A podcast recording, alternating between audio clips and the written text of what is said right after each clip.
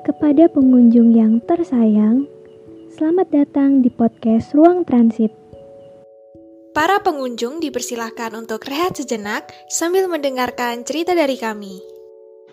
Segenap suara hati kami mengucapkan terima kasih.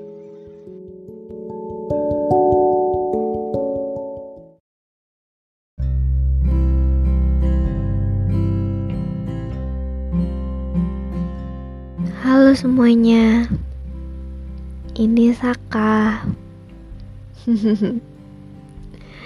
aku semangat banget mau bawain topik ini karena aku akan bahas tentang mereka. Mereka yang bisa bikin aku ngerasain banyak perasaan yang belum pernah aku rasain.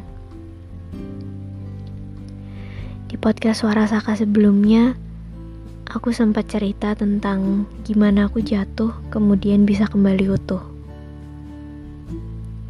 Nah, mereka ini salah satu obat termanjur yang akhirnya bisa mengutuhkan aku yang sempat hancur.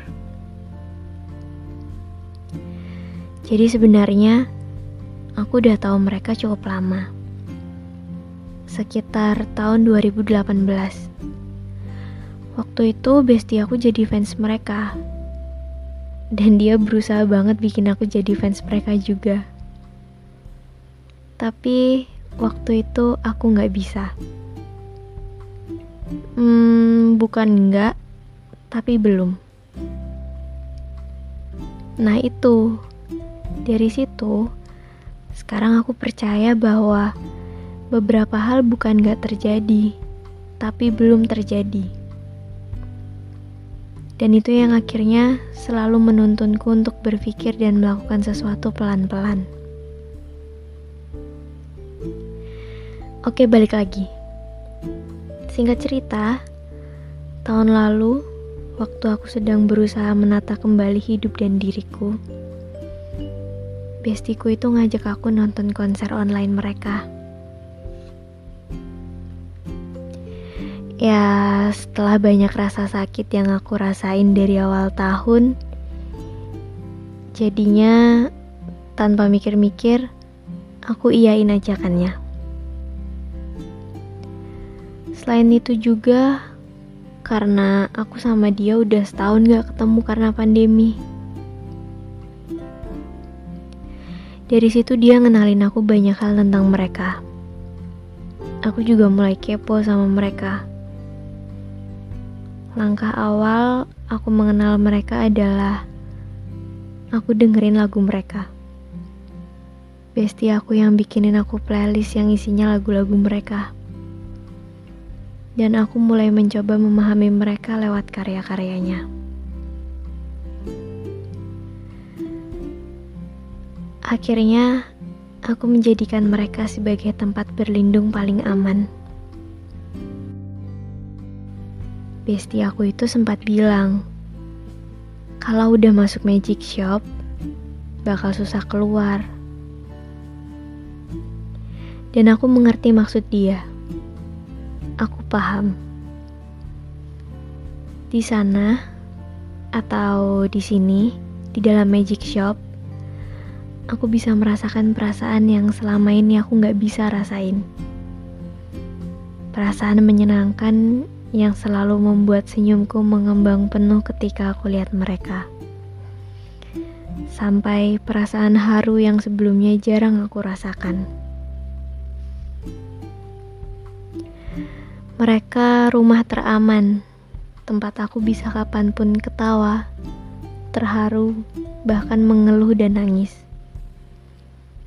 Perasaan-perasaan itu luar biasa sekali. Beberapa orang terdekatku sering tanya, kayak, kenapa bisa sesuka itu? Ya, buat mereka yang gak ada di posisi ini, mau dijelasin gimana pun juga nggak akan ngerti. Sedangkan aku sekarang jadi ngerti bahwa semakin lama dan semakin dalam kita mencintai seseorang atau sesuatu, akan menjadikan kita lupa alasan awal kenapa kita mulai mencintai hal itu. Itu bukan karena kita mulai jenuh, tapi itu artinya kita sudah menemukan perasaan yang kebanyakan orang gak bisa rasain. Itu gak aneh. Itu gak apa-apa. Karena itu artinya kamu mengerti perasaan seperti apa yang kamu miliki untuk hal itu. Aku berhasil menemukan mereka, dan aku berhasil percaya kalau masih ada tempat untukku mencintai dan dicintai dengan ketulusan yang luar biasa.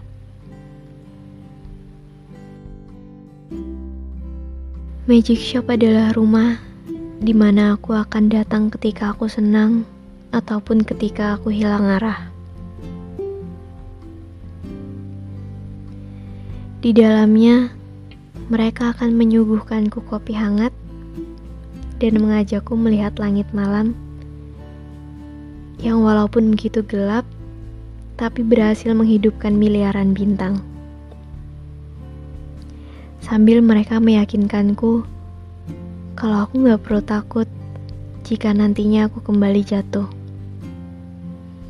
Mereka bilang aku gak perlu khawatir karena ketika aku jatuh, aku akan tahu caranya mendarat dan kembali terbang dengan sayap baru. Juga mereka memintaku untuk lebih-lebih menghargai dan mencintai diriku.